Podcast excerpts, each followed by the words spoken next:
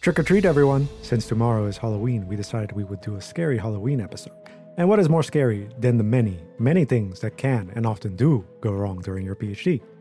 The following episode is not for the faint of heart, or those considering starting a PhD. Given the significant nature of this content, listener discretion is advised. Sit back, grab some Halloween candy, and prepare to lose some sleep from these scary PhD stories. Welcome to the 67th episode of the Struggling Scientists Podcast. We are a podcast by scientists, for scientists, anyone science adjacent, and perhaps even hobbyists. My name is Jayron, and I'm here with my co host, Suzanne. Hi! So let's start. Welcome to our Scary Science Stories episode. As the viewers on YouTube can see, we're channeling some major Halloween vibes today. Yes, with Suzanne going full jack o' lantern, pumpkin, red widow. Sorry, that's a string of words I could only find to describe her right now, but it is accurate. Uh, and Jayron amplifying his uh, usual creepiness by wearing a button up shirt, uh, which is mostly scary for him, of course, with additional pumpkins. Uh, but don't worry, he's still wearing his usual meta shirt underneath. We've already gotten off to a pretty scary start, if you ask me, with the alternate reality version of the intro done by Jayron. Scary indeed. It wasn't that bad. I, I feel like I had my own personal touch to it. so, for this episode, we also asked our followers on social media to submit their scary PhD stories, and we got quite a few responses that we'll, that we'll cover in this episode. We have horror in all forms today, from fungus overtaking the lab to clumsy supervisors ruining your thesis, and so much more. Uh, so, let's just get right into it with our first story. Jayron, Yes. So the first story we've titled "Wired to Self-Destruct," um, and for for many of the stories, the people have chosen to be anonymous. So these are ba- these are actually based on real life. um, so the first story starts like this: I was presenting my results to my advisor. We were watching my laptop screen, and the hard drive was connected to the laptop. They stood and tripped over the hard drive wire. The hard drive never came to life. It had the work of over six months on it. Oh no. Yeah. It was all gone. Yeah. That is pretty scary. I think it also depends on the, the magnitude of the scariness, like when exactly in the PhD this happens. Maybe early on it's better than later on. Perhaps, but six months is still a lot. That is a lot, yeah. Yeah. And then you do think you have it all backed up on a hard drive. But if that's the only space mm. you have it, it's not good enough. That's that's where we need the cloud, people. We need the cloud. The cloud. We need a cloud Mm. and a hard drive and and the computer and the backup computer. That's Yes. what we need. Yes. Our next story uh, is called "One Man's Trash is Another Man's Thesis." Um, story goes like this from uh, an anonymous person again. I accidentally deleted my thesis draft while dozing off, but thank God it went to the recycle bin instead of permanent delete. So this has a happy ending. No, exactly. I mean, this is a regular Hans Christian story right here. No. Mm, But I, I honestly do wonder how many button clicks, depending on where you are in like writing your thesis, does it take to get to like actually get it to the recycling bin? Because you still need to confirm that you want to delete something. do you? I think so. I mean, I, I think maybe you can turn it off, but I don't know. What I'm wondering is like where is version like 1.1.6 Yeah, version? version seven, final, final. yes, exactly. I, I mean, it shouldn't be the end of the world. Uh, Mm. so uh, It was still a draft, so maybe this was before the supervisor got his hand on it. true, true. But I am still wondering how many button clicks it took to do it. Like you, you act something un- subconsciously wanted to get rid of this teaser draft uh, when they were sleeping at the computer. Yes. Okay, next story. Yes. So our next story we've titled "The Admin from Hell." So I have to preface this: the it's not a PhD horror story, as the person themselves uh, alluded to, but it happened right before I got into my PhD program. Actually, That still counts. yes. Uh, the the the broad story of PhD life. So the year is 2021. They're sketching the timeline. Really good, really good stuff here. Mm-hmm. Uh, the year is 2021. I'm bright eyed and excited because I just passed my master thesis with distinction, but that's besides the point. Our university has a whole list of admin that needs to be completed after you've passed to gain entry into graduation. When I tell you I triple checked my admin, I mean I checked it probably 10 times. My supervisor at the stage, like most academics I would soon learn, is horrendous with admin, so I made him check everything with me. The graduation day finally arrives, but I haven't received any form of communication from the university. My supervisor and I brushed this off. It was still COVID. And all of our ceremonies were online, so some emails and communications got lost in the void. But my name never gets called. My whole family is watching this ridiculous online ceremony where names are flashed across the screen and my name never shows. I panic call everyone I know in almost every position at the university, excluding the dean. My supervisor, also incredibly upset and confused, finally calls me back about an hour later. I am distraught at this stage, checking over everything again to make sure we didn't miss something. But no, we didn't miss anything. My supervisor, clearly annoyed, tells me the issue was with the head of the, our department. I can't go into much detail, but you'll get an email from her soon. This is how I realized academics suck at admin. She never CC'd our admin pe- people into an email she sent indicating I had passed, so the email never got sent through to the graduation organization or the dean. I got a special certificate from our dean about a week later and numerous amounts of our sincerest apologies uh, emails. From that day, I made it a point to never be an academic who sucks at admin. Other people's futures could be on the line. That is so true, though. Yeah. that- but then your whole family is watching Mhm. your graduation, and you're not. Oh, that's so. Yeah, that that's must- such a horror story. I can only imagine these these ceremonies took like at least an hour or two of just names slowly passing by, and you're like, alphabetically, this makes no sense. Why why have I not happened yet? Yes. So Oh. that that and then yeah, I mean at least they they had a supervisor who they could contact and try to get the entire situation fixed and stuff like that. But damn, that that is awkward. that is very awkward. Okay, the next story we called the Lab Hunger Games, and it's a bad one that I can tell you. Again, from an anonymous um, send in. I've worked in a very successful lab in the US, about 50 people altogether, where the PI had a great idea of giving the same project to two or three smaller groups consisting of one to two PhD students and one to two postdocs. Meaning that the first group to publish wins and the others literally get scooped by their own colleagues. That, of course, bred intense competition and secrecy, resulting in some nasty habits, such as people not helping each other, locks on the liquid nitrogen tanks that stored cells, and people hiding highly needed reagents and replacing them with reagents that were expired. When I joined the lab, I was actually instructed not to leave any of the notes on my table, not even any handwritten notes in my very rare mother tongue, um, or anywhere without a lock, because people were looking for clues in lab journals to further their own research. I thought it was a bit of an exaggeration, but a week later I found that somebody actually went through all of the things that I had left in the office overnight. It was an ex- insane experience. Wow. Oh, that's like what the one of the real horror stories that we hear about, indeed. yeah, holy holy. that that that's just intense. But it also just breeds an environment where people cheat and make mm-hmm. up stuff, or like, or you cannot trust your reagents that they are actually what they are. Mhm. It doesn't breed an environment for good science at all. No, and I mean you're sort of stuck working with three to four people. Uh, well, apparently two or three people uh, if you're the fourth one, say, and you have to sort of trust them. And if you're if you're if you don't work along with it, you're you're you're, you're still just screwed. Mm. It's just I don't know. I I can't imagine what like the application process for working at this department or this group was.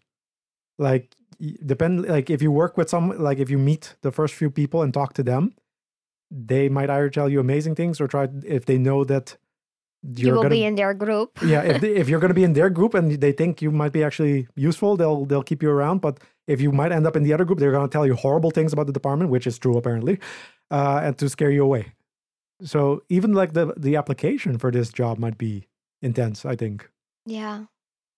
I, but I, mm. I would always talk to previous people who Mm. worked in the lab to find out if this is a, a healthy environment to be in. yeah then doing this for three four maybe even Oh. multiple years of your phd Well, I mean, in, it's in the US, so you have, as a PhD student, less the the requirement of having three papers True. published as first author. Mhm. But it could literally ruin your entire PhD. Mhm. And as a postdoc, it's also horrible. Horrible. i can only imagine the amount of potential fraud that happens in this th- Mhm. this, this group or no Yeah. Oof. Okay. Yes, the next story. We've titled this one "Pray for Me," and uh, this one was uh, submitted by someone who wanted to give a, a well a nickname, uh, and that is Shell. Uh, where to begin? My first year was a write-off due to COVID. Apparently, the uni rules meant that my supervisor wasn't really allowed to be in. Question mark. Not sure how much of that I believe. I think he just enjoyed being at home with his family. This meant I was left in the hands of a postdoc that didn't really understand my project and was looking to leave. So she had mentally checked out. It didn't help that my project was quite open and had some pretty vague aims. In my second year, my project switched to something that ultimately didn't pan out to be all that interesting, so another year written off. In my third year, I discovered an interesting phenotype completely by accident, yay me, which has formed the core of my new project. It's exciting, but it does mean that I'm cramming three years of lab work into one, but it's okay. If I'm not finished in time, I can just sell my car and self and self fund for a few months like my supervisor did. Footnote: I will absolutely not be doing this. Uh, pray for me. Good. Don't do that. No. Just because your supervisor did, did that, that's not good advice. no, exactly. The, the, I mean, maybe it was more realistic when they did it or something, but it's um, I don't know. It's not bad advice. Mm, But uh, I think this is also the experience of a lot of PhD students where so many projects don't work out and finally something does, and you sort of just need to rush work. yeah, and especially with COVID, that Mm. also had some major impacts on some projects more than on others. But yeah. we're luck we were lucky that in the Netherlands we could get back in quite quickly. Mhm. And we managed to work online with our supervisors and everything. But Yeah. And we got a, li- a few extra months of funding. Uh, three, yes. it, it helps. it did, it did for sure. yes. So, yeah, no, definitely intense. Very. So, the next story, Suzanne. Yes. Well, this one sounds eerily familiar, Jayron. I don't know what you're talking about. I plead the fifth. ah, yeah. Well, some people who have heard uh, our um, um, cursed experiments theory might might recognize this one, uh, but it's called flood of cells. Uh, my partner and I are both doing our PhDs at the same department. One fateful Sunday, we went to the department to finish up our experiments. She to her side uh, of the department, and me to mine. Uh, after scanning my badge to enter the lab, I noticed water coming from under the door of the MO1 cell culture lab. All the lights in the rooms were turned off and it was pitch black. I opened the door expecting to find that someone had mistakenly left the faucet on or something, but that's not what I found. Instead, to my complete disbelief, the roof of the room had come down. There was a fog hanging in the room, with water pouring from the ceiling onto the cell culture hoods, and multiple devices, including the hoods, were beeping uncontrollably. That's a real horror scene. Yeah. The interesting thing also was that it was hot water coming down from the roof. So indeed there was there was a fog hanging in that room. How would you know that? I don't know anything. I, th- I think we're just reading through the lines here. and trying to figure- no, but Oh. uh, I can only imagine how how distraught and uh, difficult this situation must be for whoever went through it. yes, Jayron. Yeah. Sipping cup of tea, meaning absolutely nothing. It is a good horror story though. That was that was, I think it already went wrong when we went into the lab Yeah, on on Sunday. Sunday, who's we? That that was where that was where everything um yeah, exactly. Went I- wrong. My thoughts exactly. yes. Yes, but uh, intense. But yes. I, I, I, reading through the lines a little bit, it almost seems like there was more going on in terms of uh, the amount of destruction happening in here. but uh, yeah, I would recommend our our cursed experiment uh, episode for that. for the extended edition, For the director's extended cut. edition. Yes. okay. So our next story, the Devil's Advo supervisor. My supervisor told me two days before my submission deadline that if he were my examiner, he'd never pass me. I did end up passing, passing, and only with minor corrections. So sucks to be him. Luckily, this is a shorter one, but with with a happy ending in the end. But that you, you don't How want. can your supervisor not believe in like I mean, more along what what does saying that to your candidate do other than like mess up the situation more? Like they're probably already stressed, they're probably already worried. They're you know, and you're just like, I need you to pass, but I just want you to know I don't. I wouldn't pass you. No. I wouldn't be the one to pass you. Like I don't know. Some people need some serious like leadership management course or something, to, but common sense is hard, I guess. It is. It is. Okay.